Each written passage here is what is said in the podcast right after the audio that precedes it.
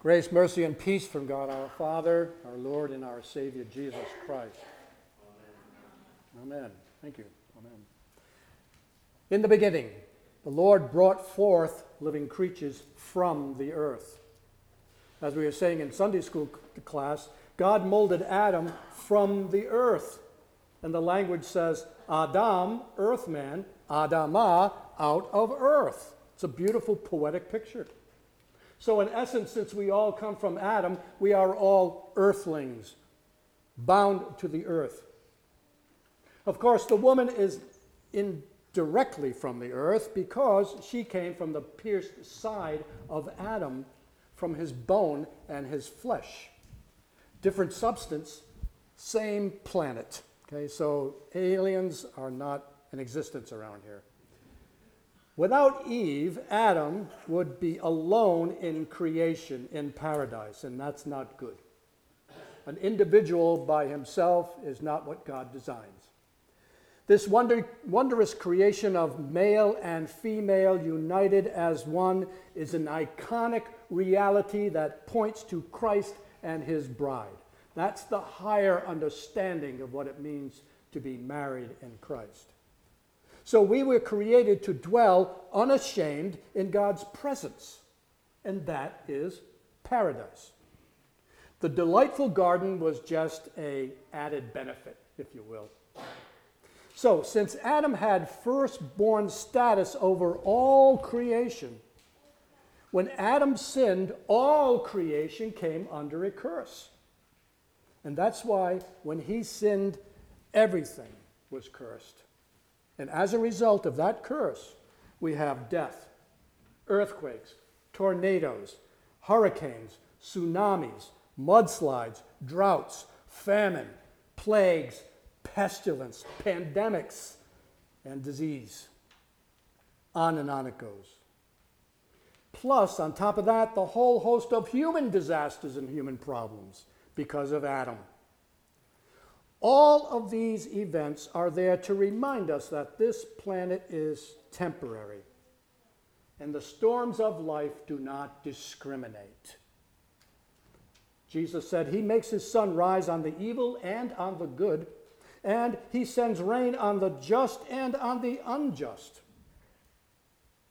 Now, sometimes, as we heard today in our readings, God will use creation to teach us a lesson. That's not the normal case, but today we have it. Jonah had an interesting encounter with God's creation in our story. He was called by God to proclaim a message to those nasty Gentiles in Nineveh. And it seems like when you read the story, Jonah would rather die than do God's will.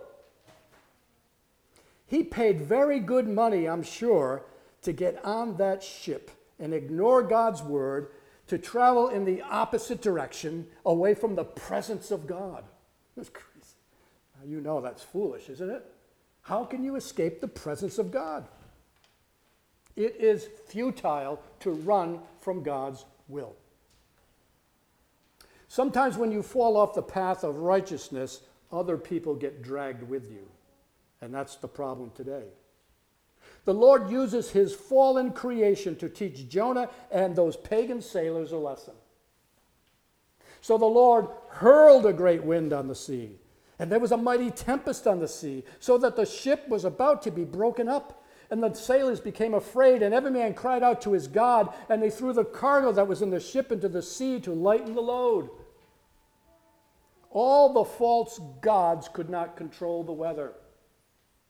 All their human efforts could not save them. And everyone is in great fear except Jonah. He's deeply asleep in the belly of the ship. You can't get any deeper than that on your voyage hiding from God. And he doesn't seem to care about all the needs, the damage, and the loss of the ship and the cargo and the people because of his rebellion. This guy's really selfish, individualistic, I might say. He knows God sent that storm and he knows God controls the storm. He should have repented, prayed, and interceded for those poor sailors. And instead, he goes as far as possible from his problem into the belly of the ship. Jonah is the antitype of Jesus, but he is a type of us. Now, we might, may not, we might not get drastic as Jonah and take a ship to try and get away from God, but we still tend to hide from God's will or avoid his plan in our daily lives. Jonah would rather drown than face his sin. At least he had a decent confession. I am a Hebrew. I fear the Lord Yahweh, the God of heaven, who made the sea and the dry land. Pick me up and throw me into the sea, then the sea will become calm for you. For I know that this great tempest is because of me. Ironically, when you look at the story, these compassionate sailors continue to try and save themselves and Jonah. They even turn to Yahweh himself and ask for a divine intervention from this God. And finally, they surrender to the will of God and they throw Jonah overboard.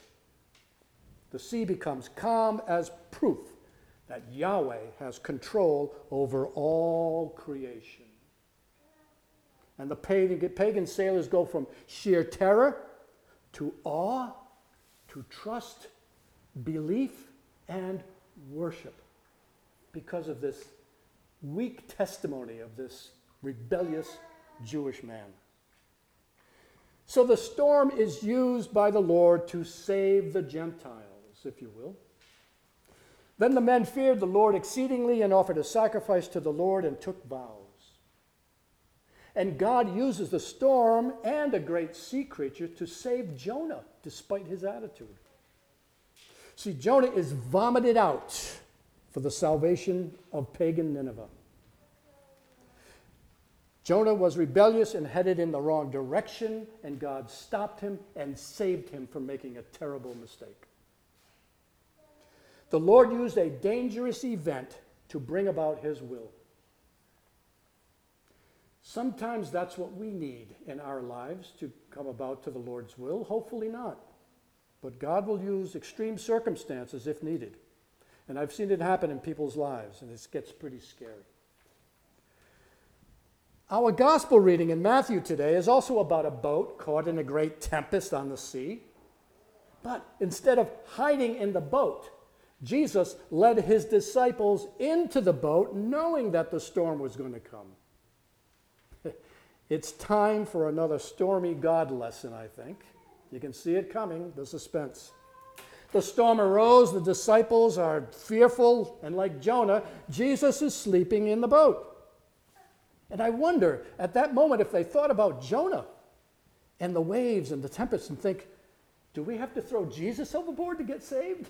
You know, I mean, you don't know. They didn't know who it was. The great creature that will swallow Jesus is the grave, not a great fish. And the grave will vomit him out for the salvation of the world. Like Matthew 12 says, Then some of the scribes and Pharisees answered, saying, Teacher, we want to see a sign from you. But he answered and said to them, An evil and adulterous generation seeks after a sign, and no sign will be given except the sign of the prophet Jonah. For as Jonah was three days and three nights in the belly of the great fish, so will the Son of Man be three days and three nights in the heart of the earth. The men of Nineveh will rise up in the judgment uh, with this generation and condemn it because they repented at the preaching of Jonah. And indeed, a greater than Jonah is here. Jesus, the Word in flesh, God incarnate. He's the one who brought life and light into creation. Paul says that in the book of Colossians. Listen to this. For by him all things were created that are in heaven, that are on earth, visible and invisible, whether thrones or dominions, principalities or powers. All things were created through him and for him. And he is before all things, and in him all things hold together.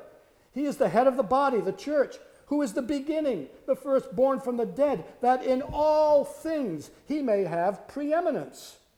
For it pleased the Father that in him all the fullness should dwell, and by him to reconcile all things to himself, by him, whether things on earth, things in heaven, having made peace through the blood of his cross. you can't get more extensive control than that. This is our God. This is our Savior, Jesus Christ. When God the Son, the eternal Word, speaks, you see it in the Gospels. The atoms, the protons, the neutrons, the electrons, the blood vessels, the bones, the skin, all matter of substance in creation responds to the word of Jesus Christ. And things happen.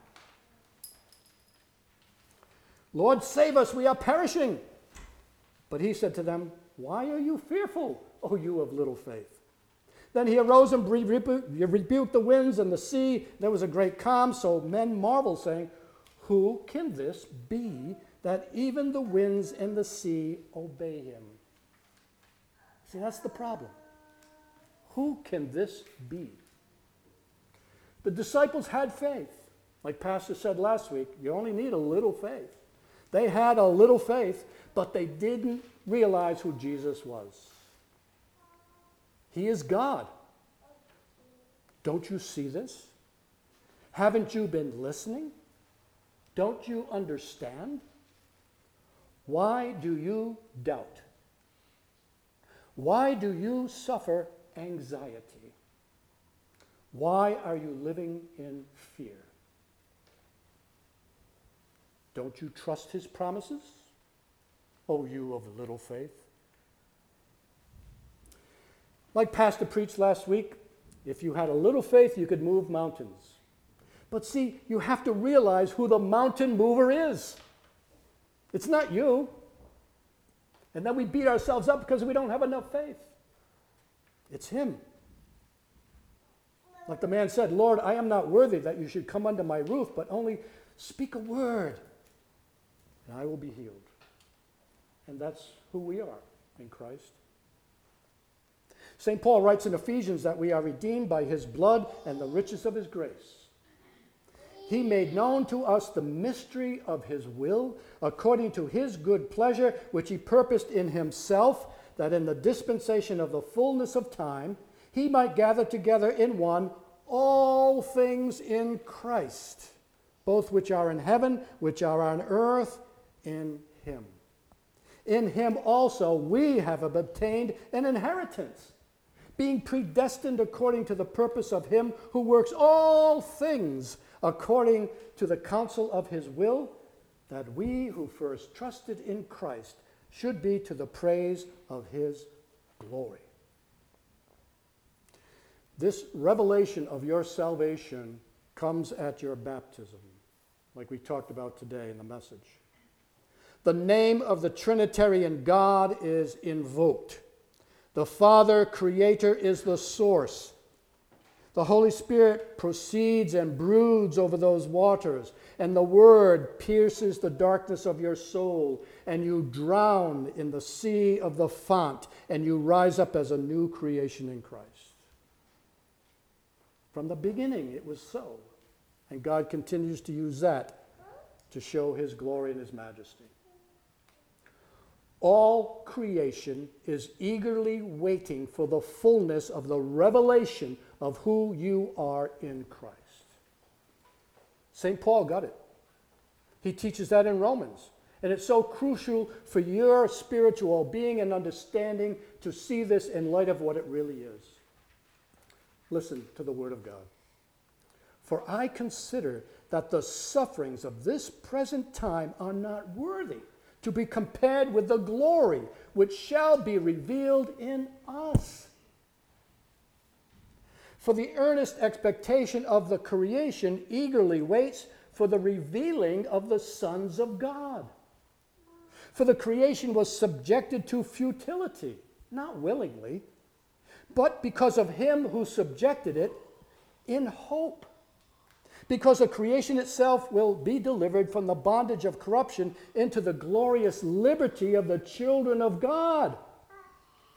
For we know that the whole creation groans and labors with birth pangs until now. And not only that, but we also, who have the first fruits of the Spirit, even we ourselves groan within ourselves, eagerly waiting for the adoption, the redemption of our body. Creation is waiting for you to be revealed for who you really are in Christ. Because you are intimately connected with the salvation of Jesus Christ that's going to renew the entire creation when you are renewed totally. That's awesome. This is amazing. We are part of this plan for God. All that Christ inherits is yours.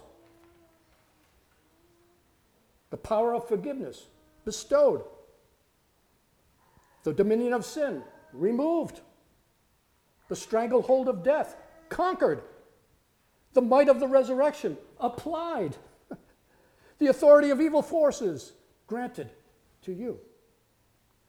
All the glory is shared, the kingdom is revealed, the promise of a new creation, a new earth, eternal restoration, healing, inexpressible joy, and peace. It's all yours now and will be in the future. All it takes is a little faith. That's all. And the right understanding of who Jesus is and the realization that the entire creation is eagerly waiting to see what you will become as the bride of Christ. Beloved, now we are the children of God, and it has not yet been revealed what we shall be, but we know that we shall be like him, for we shall see him as he is. In the name of the Father, and of the Son, and of the Holy Spirit. Amen. Now, to him who is able to do immeasurably more than all we ask or imagine, according to his power that is work at us, in us, to him be glory in the church, in Christ Jesus, throughout all generations, forever and ever. Amen.